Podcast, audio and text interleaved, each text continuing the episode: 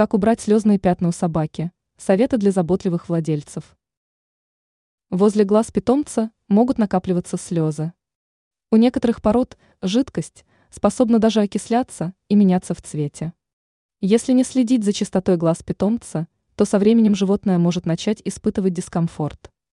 О том, как правильно очищать глаза собаки, вы узнаете из статьи. Важно понимать, что место возле глаз является крайне чувствительным, поэтому его нужно очищать с особой аккуратностью и осторожностью. В процессе гигиенической процедуры не нужно спешить, иначе палец может соскочить, повредив глаз. Начинать работу по мытью уголков глаз нужно с подготовки материала. Для этого понадобится чистая ткань или ватный диск, а также емкость с чистой теплой водой.